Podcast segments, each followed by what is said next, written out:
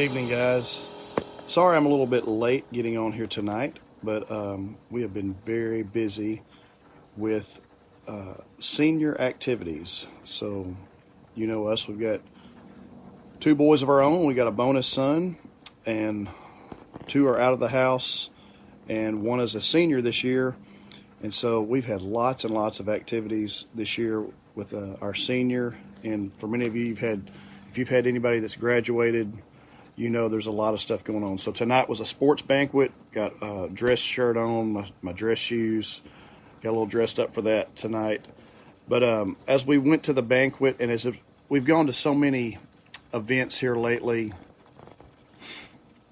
I have seen I've seen a lot of young men and ladies that throughout the years maybe they've making some turns, uh, maybe not for the best. I do hope that they get back on track, but um, there's been a, a, definite separation of uh, some of the ones that our sons have gone to school with, and they're make they're making some bad choices. But um, like I said, I do hope that God intervenes and He something happens in their life to wake them up because uh, many are headed down the wrong path. But I am grateful, very grateful, and this is not said in boasting, but it, we're very grateful, very grateful that God has uh, been with our boys and He has helped them to continue to walk and follow after Him. And I, I really, I have to believe that it's because of prayer, fasting, and um, really just putting our boys up before the Lord. And so, men, if you have uh, sons and daughters and they still live at home, what I want to tell you tonight is I want you to go to Proverbs and, and begin to read Proverbs. In Proverbs 22 and 6, uh, it's the scripture that I want to you know focus on tonight. It just says, "Train up a child in the way they should go, and when they grow old, they will not depart from it." If you go further down in Proverbs, you'll see that it talks about the rod of discipline. And um, it also says that folly is bound up in the heart of a child. I will say this folly is bound up in all of us, and the rod of discipline drives it far from us. Or it says it will drive it far from him or her, your child. So let me just tell you, it's so important. There are so many things they're going to try to take your child's attention away from God these days. Obviously, the thing I'm holding in my hand right now, a cell phone. So, a cell phone is going to try to take their time in games, in pictures, and videos, and just pointless. I mean, just mind numbing, just really just, it's dumbing us down. It's dumbing us down. So, men, when you train your child in the way they should go, you need to, to pull the phones out of their hands. That means you're going to have to put your own phone down. You need to pull the phones and the iPads and the PlayStations and everything else out of their hands, and you need to put the Word of God in their hand. But you can't just stick a Bible, you can't just stick this in a kid's hand and say, Here, read it. You have got to find a way, men, you be the leader of your home. You have got to find a way to put this in front of them in a way that is going to spark some interest and it's going to make them to where they want to read and learn more. And so, men, I challenge you tonight. It is a challenge. It's a challenge for you to, to share the Word of God with your family in a way that they will open up and hear it and listen to it. It's important because before you know it, believe me, I've got some gray hair and some thinning hair. Your hair's going to get thin. Your hair's going to turn gray. Let me think, get some wrinkles there. Get some wrinkles. And you're just going to get older. And you're going to have the little kid who was running around on the baseball field is going to be a senior. And the little girl who was in dance class is now a senior. And it goes by in a heartbeat. It goes by like a vapor. It's so, so important. Looking at it now, I'm so grateful that we really put a heavy, heavy emphasis on putting God first, there's lots of things that pull on us.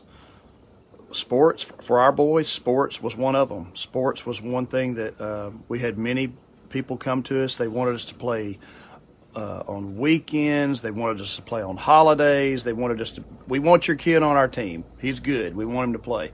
We want those boys to play on our team. We love them. And it was a temptation because it's fun to be wanted. It's nice to be sought after. I mean, it's fun to be the guy who's got the kids who are good athletes. And you don't even have to be athletes. You can be good at anything. And so if they're if the world is pulling the world is going to try to get your kids man he's going to try to get your sons and daughters away from you and away from this word he's going to try to get them away from it because this is what's going to save them. I, we went to a scholarship banquet tonight. It was fun. It was good. Jaron got several scholarships and um, it's going to help to further his career. It's going to help to pay for gas money back and forth to tjc while he goes to the fire academy and pursue his career in firefighting. But I'm going to tell you what, none of that matters in the end. I mean, none of it. I'm going to tell you what, guys, make sure you keep the main thing the main thing. Let a gray haired guy who's been, been there and done that tell you if you've got young kids, be just so sure to put the main thing the main thing. Teach them about God, teach them about, show them the Word, live it that's the main thing. You got to live it. There was a time of my life where I was not living for God the way I needed to live for God. And thank God it was just a short time. Thank God that He saved me and He woke me up so that I could continue to be a good example for my boys and for my family and for those around me. Guys, we love you so much. We love you so much. Be sure that you're just staying connected to God in prayer. I, I spoke to a gentleman today in a counseling session, and one of the things we talked about was it's good to it's good to fast, it's good to read your word, but one of the things we have to do, one of the things that's so important is we have got to pray. We have got to pray because if we're not praying, we're not communicating, we're not sharing our words with him. He wants to hear from us. And this is the way I put it. I said, Imagine coming home to your wife, and ju- I said, Just try this. Just see what happens. It's don't try it, man. It's not. It's not going to be good. But I said, if you tried this, just start coming home from work every night, and when you walk in the door, just look at your wife and just go, "What's up?" or just do a head nod, and be like, "Don't say anything. Don't say a word." Don't communicate. Don't talk to her. What's going to happen with that relationship? Down, down, down, down, down. It's not going to be good. We have got to have a communication with our Heavenly Father. So, men, do this for your children. It will help you to train up a child in the way they should go. They need to see you praying. They need to see you. You've got to keep that good influence in their life. They need to see it. Man, it's important. Pray, pray, pray. Speak to God. Speak to God. He will hear your cry, He will hear your prayer. But you've got to tell Him what you need. You've got to tell Him. If you need help, let Him know. We got guys, we love you very much. Mike, Scotty, Jerry, it's good to see y'all tonight. For those of you that watch this later on, I love you very much. Listen, if you're not involved in a church, get involved in a church somewhere. If you watch Committed Man and you're nowhere close to Rusk, where we pastor, where I pastor with my wife Brienne, if you're nowhere close to us, well, if you're more than an hour away, we've got people coming to church that are right around an hour, hour and 20 minutes away. They drive a long ways to church. And there's lots of people doing that because the Spirit of God is moving and people want results. So God's moving and they're coming. But if, if you live further than that away from Rusk, find a spot. And if you don't find it in your first church that you go to, go to another one. Go to find a spot where you can worship freely and feel the presence of God. Don't go to don't be looking for a cool church, don't be looking for a cool pastor.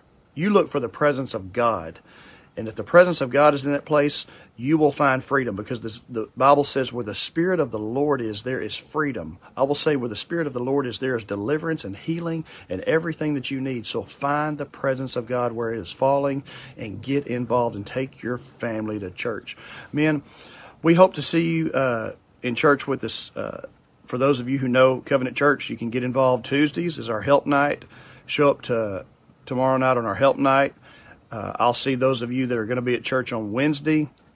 Looking forward to that. And then coming up Mother's Day, be sure and get your wives. If you've if, if, if you got a mom, if you got a mother in the house, be sure you take care of them. Get them something special, and let's uh, let's show some love to our mothers this weekend, guys. We love you very much, and we hope you have a good week. God bless you all.